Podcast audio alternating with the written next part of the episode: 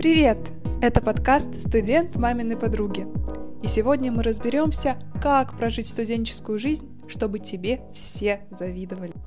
Сегодня мы продолжим общение с нашим героем Митей Белозеровым. Из прошлого подкаста ты уже кое-что о нем узнал. Он не только учился по обмену, участвовал в Фаблабе, различных конференциях и мероприятиях, но и, будучи в бакалавриате, уже создал уникальную разработку – в этом выпуске ты узнаешь еще больше интересных инсайтов и фактов от Мити. А начнем мы с такого вопроса. Почему он сменил свое направление бакалавриата, которое было связано с промышленной робототехникой? Что же его сподвигло и что ему дала эта магистратура сейчас?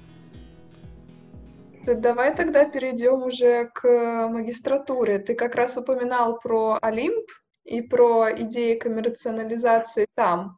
После этого это стало каким-то отправным моментом для того, чтобы посмотреть на другое направление в магистратуре? Или что-то другое тебя подтолкнуло? Ну, на самом деле, очень хороший вопрос. Э, я тоже, если говорить про те возможности, которые есть в университете, подписался на какую-то группу а, из нескольких десятков, наверное, университетских. И там было ну, какая-то такое а-ля спам. Мероприятие для промышленных техноброкеров, обучение. Кто такой промышленный техноброкер? Ну, там было в двух словах описано. Ну, я как-то так левой ногой подал заявление, какое-то там написал резюме, в общем, что-то про себя рассказал. И, как оказалось, прошел туда, причем там достаточно, как оказывается, был конкурс, и я был там из всего нескольких студентов, тут, наверное, студента 2-3 было, а остальные человек 30 это были ребята с заводов или ребята, которые купили этот курс университета, и их всех обучали тому, как э, стать техноброкером. То есть техноброкер – это такой чувак, который знает потребности заводов, какие у них есть проблемы, ну, головная боль, скажем так, не знаю, высокие выбросы каких-нибудь плохих веществ в атмосферу. И знает э, возможности университета, какие у него есть разработки, чем они сейчас занимаются, на что выделено финансирование. И так или иначе в жизни получается, что, грубо говоря, университету, вернее, предприятию нужен огромный фильтр, там, не знаю, в диаметре метр, который он наденет, грубо говоря, на трубу, и все будет красиво. Выбросов никаких не будет. А университет сделал такую вот маленькую, там, сантиметр на сантиметр какую-то вот штучку, ее там запатентовал, положил в стол ящика, и все, и все забыли. И вот необходимо чуваку, товарищу, который техноброкер, а, взять завод и сказать, типа, ребят, вам не нужен диаметром метр, вам нужно там, вы можете поставить на другую трубу, чуть поменьше, но зато как бы университет сможет развить свою разработку до такого уровня, чтобы вы смогли его как бы себе поставить. И, с другой стороны, он подталкивает университет, говорит, что смотрите, друзья, вот есть завод, потенциальный заказчик, который вам готов заплатить деньги за эту разработку. Докрутите ее немножко вот в этом направлении. Ну, то есть, и получается, что он и какие-то финансирования находит, и кредиты, и из какой-то бумажки в столе и головной боли, там, не знаю, какого-то э, начальника цеха, мастера цеха, создается такое вот э, улучшение и университета, и завода, и нашей с вами экологии и жизни. Я посетил вот этот э, такой очень яркий курс. Как оказалось, он был при кафедре технологического предпринимательства меня это все дело очень вдохновило, тем более, что я еще занимался вот э, развитием своей вот этой вот э, роботехнической разработки, в которую я очень верю. И мне захотелось... И еще важнейший момент, что, как я уже рассказал ранее, придя э, в New Technology, они такие говорят, типа, друг, как же ты учишься на направлении робототехника, а при этом не знаю, роботов как делать. вообще ничего не знаешь, да, как там, что с ними сделать. Понятно, что там редукторы, их там рассчитать, всякие вальвентные соединения, ля-ля-ля, это все прекрасно, но нас интересует, чтобы он вот передвигался. И, короче, вот э, мне очень заинтересовал момент с развитием себя именно вот в другом направлении, в направлении коммерциализации. Я понял, что углубляться в такую вот э, теоретическую технику в виде там, всяких графиков, матлаба, симулинка мне было не очень интересно. Больше вот э, в том направлении. И на самом деле ни о чем не жалею. Я получил колоссальный опыт, подружился с драйвовыми ребятами, тоже у каждого свои проекты. Ребята там делают VR, всякие конструкции, тоже очень вдохновляющие. Я думаю, что из нашей группы тоже выйдет какая-нибудь классная бизнес-тусовка, скажем так. Ну, слушай, а, круто. Вот, Это, мне кажется, еще, еще и про то, что окружение создает возможности. Определенно, определенно. И на самом деле и сам университет тоже для создает возможности для реализации себя. Вот эта кафедра сейчас э, реализует такую программу, называется «Стартап как диплом».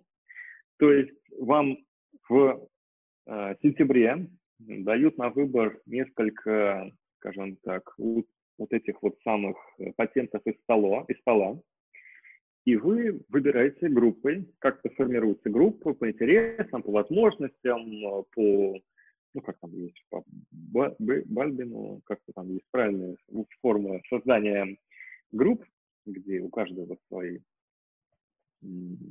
Сбалансированная команда. Сбалансированная, да. То есть создается сбалансированная команда, выдается какая-то разработка, и создан план примерно из того, как развивать эту вот свою разработку. И там, один из пунктов, там, не знаю, привлечь инвестирование, привлечь финансирование какое-то себе, деньги привлечь, а, выступить на конференциях, выступить на каких-то этих самых, эм, перед заказчиками уже потенциальными, их найти. И вплоть до привлечения венчурных инвестиций, то есть уже такой вот а-ля стартап и первые продажи. И если вы идете по этому пути, и у вас в конечном итоге уже создается, ну, честно сказать, наверное, бизнес, который работает, у которого есть компетенция, у которого есть уже связи в этой отрасли, у которого есть уже разработка, на мой взгляд, это очень круто. Вот ты говоришь, что создается сбалансированная команда. Она создается университетом или это сам студент должен быть таким проактивным и понимать, э, как же мне набрать команду, какой-то клич собирать, то есть как это происходит? Здесь, с одной стороны, работает университет, пытаясь предварительно как бы собрать э, толковых ребят и не собрать только там лидеров, или только инженеров, или только экономистов. Вот. А с другой стороны, уже, конечно, люди сами работают, потому что, ну, в общем, личные взаимоотношения все равно играют роль, и говорят, что там, выбрать себе компаньона нужно так же, так же сложно, как выбрать жену, ну, грубо говоря. Вот, поэтому тут, конечно, у всех свой характер, свои амбиции, тут как сложится. Поэтому, в общем, наверное, не у всех это сложится, и вот это направление, стартап как диплом, оно не обязательно. То есть э, ты можешь э, учиться и как, ну, как обычный студент, то есть в конце написать какую-то магистрскую диссертацию там на 100 страниц, ну или на сколько-то, защититься с ней, и, в общем-то, она будет там, околоэкономическая. То есть вот в моем случае у меня не сложилось направление как э, стартап как диплом, Поэтому я записал просто обычную магистрскую диссертацию по теме вот э, формирования модели коммерциализации, робототехнической разработки. То есть я написал какую-то такую вот, составил модельку, грубо говоря, алгоритм, чтобы вот вы сначала разрабатываете, у вас есть какая-то идея, и вы там идете по разным путям. Здесь вы там, не знаю, привлекаете финансирование, здесь вы работаете над, э, над идеей, здесь вы знаю, работаете над продажами, и в конце концов это все складывается вот в какую-то компанию, компанию с продажами, на которую уже можно там, привлекать какие-то серьезные средства э, инвесторов. Ну, то есть получается, что университет, он создает условно платформу для того, чтобы объединить соединить всех э, людей из разных сфер с разными предпочтениями, с разными навыками, а это уже задача, по сути, самих людей себя там проявить, найти вот эти ресурсы и реализовать свою идею. Да, я вот полностью соглашусь, именно так и есть. Потому что, если, понимаешь, тянуть, вот как, не знаю, в школе учеников тянут, типа, ну, ну приходи, переписать там свою троечку, двоечку, ну ничего, ну что это предприниматель, которого тянут, э, типа, ну приди, там, передай или что-то сделай. Нет, конечно, люди, люди только сами могут собраться, что-то сделать. Университет дает базу, дает возможности. Э, возвращаясь к школе, то, что ты упомянул, ты преподавал, Расскажи, как тебе было в такой роли? Я преподавал дополнительные занятия только по робототехнике в обычной государственной школе, вот самой обычной. Не какая-нибудь там 239 а вот, вот, вот вы из окна посмотрите где-нибудь в спальном районе, увидите там обычную школу, ну, может быть, там, с углубленным изучением иностранного языка. Не инженерную. Вот. И, в общем-то, по факту у меня получается, что нету ни кнута, ни пряника. То есть я не ставлю ни оценки, ни пятерочки, ни двоечки. Безоружный. Но мне надо... Да, я безоружный. И мне нужно мотивировать людей приходить на, в общем-то, на работу, развиваться, которые уже там, не знаю, 5-6 уроков отучились, которым мы, в общем-то, иногда что-то шло и ехало, свои проблемы контрольные, мобильный телефон, а тут еще я, и вот, это, конечно, прикольно. А, прикольно, что ты, тебе приходится мотивировать людей, им, в общем-то, ну вот без какой-то такой вот мотивации.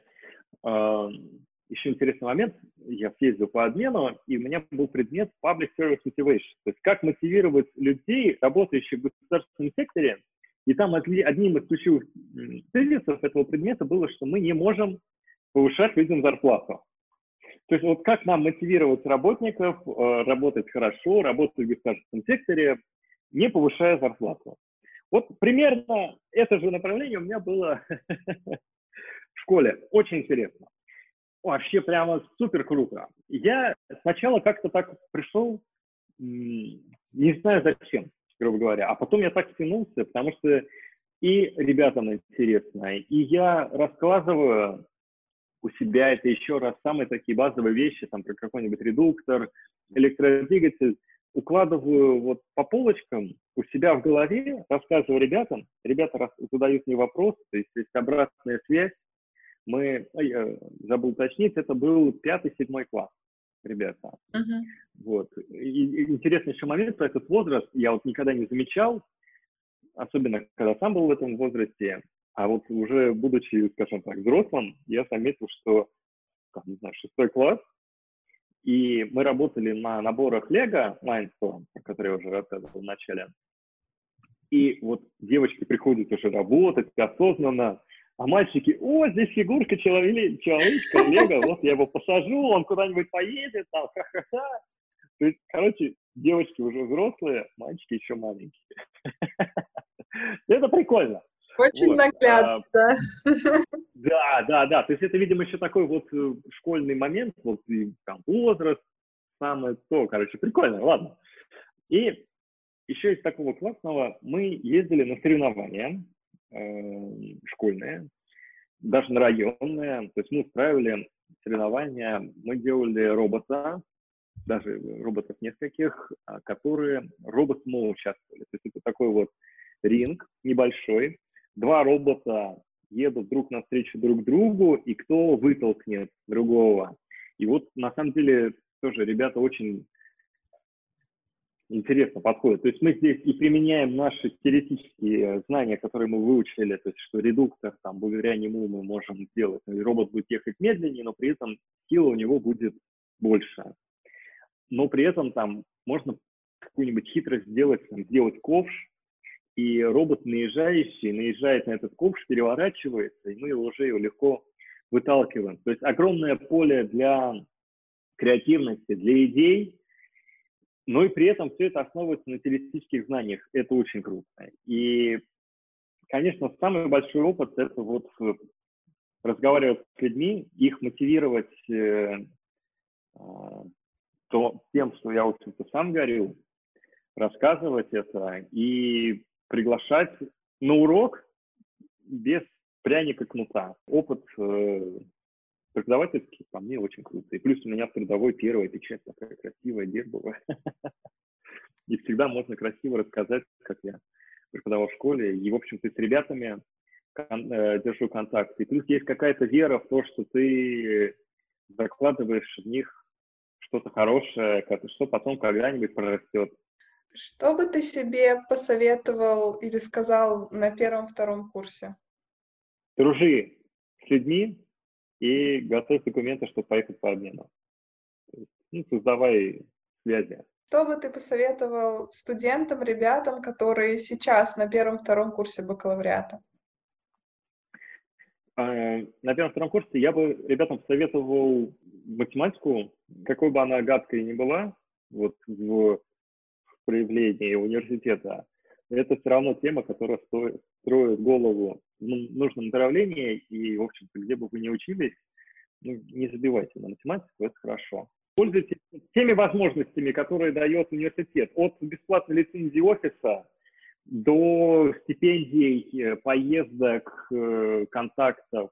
Хотите стать главой спецсовета, просто поверьте в это, и вы станете главой спецсовета. Все реально, и вы можете изменить мир в ту сторону, в которую вы хотите. И на первом-втором курсе у вас гораздо больше возможностей, и это более реально, чем это сделать там, на втором курсе магистратуры. Невероятно интересный получился разговор, правда? И, конечно, мы не остановились. Опыт Мити вдохновил меня на выпуск отдельного подкаста, в котором ты узнаешь все и даже больше о возможностях поездок по обмену, о том, каково это учиться в Германии и даже о том, как сэкономить, объездить 11 стран за всего лишь один семестр и питаться в прекрасных ресторанах на скромные студенческие деньги. А пока давай разберем, что же мы можем полезного выявить из уже сказанного Митей. Первое. Мысли шире. Помнишь, как Митя рассказывал о своей разработке, об участии в конференции, о том, как он сам искал сферы, в которые ему интересно, и так узнал про возможности работать техноброкером. Это действительно те возможности, которые, казалось бы, лежат на поверхности, но до них нужно дойти. Это нужно пробовать и нужно участвовать. И самое главное здесь действительно быть активным, пробовать общаться и находить эти связи вокруг себя. Второе. Делись с окружающими. Митя не только аккумулировал знания, он сразу их реализовывал и делился с окружающими. Так он преподавал в школе и открывал многим ребятам, которые, может быть, никогда даже и не задумывались о робототехнике как направлении, возможности. И что важно, он не просто показывал им, что можно делать. Он давал им возможность это делать, и он стимулировал их соревнованиями, конкурсами. И здесь важный инсайт не только в том, чтобы отдавать другим, но и как стимулировать самого себя. Потому что иногда мы забываем о этом соревновательном моменте и кажется, зачем мне это? И так все нормально. А если подумать шире, а если сравнить с другими, а если перенять опыт, вот это действительно драйвер. Третье. Хочу оставить для тебя. Пиши в комментариях, какой вывод из прослушанного сделал ты, какой опыт был для тебя наиболее полезным и какой вопрос ты бы хотел задать Мите. Может быть, он на что-то не ответил. Это был подкаст «Студент маминой подруги». Я, Лена Соколова, желаю тебе отличного дня. До встречи в следующих выпусках. Пока-пока.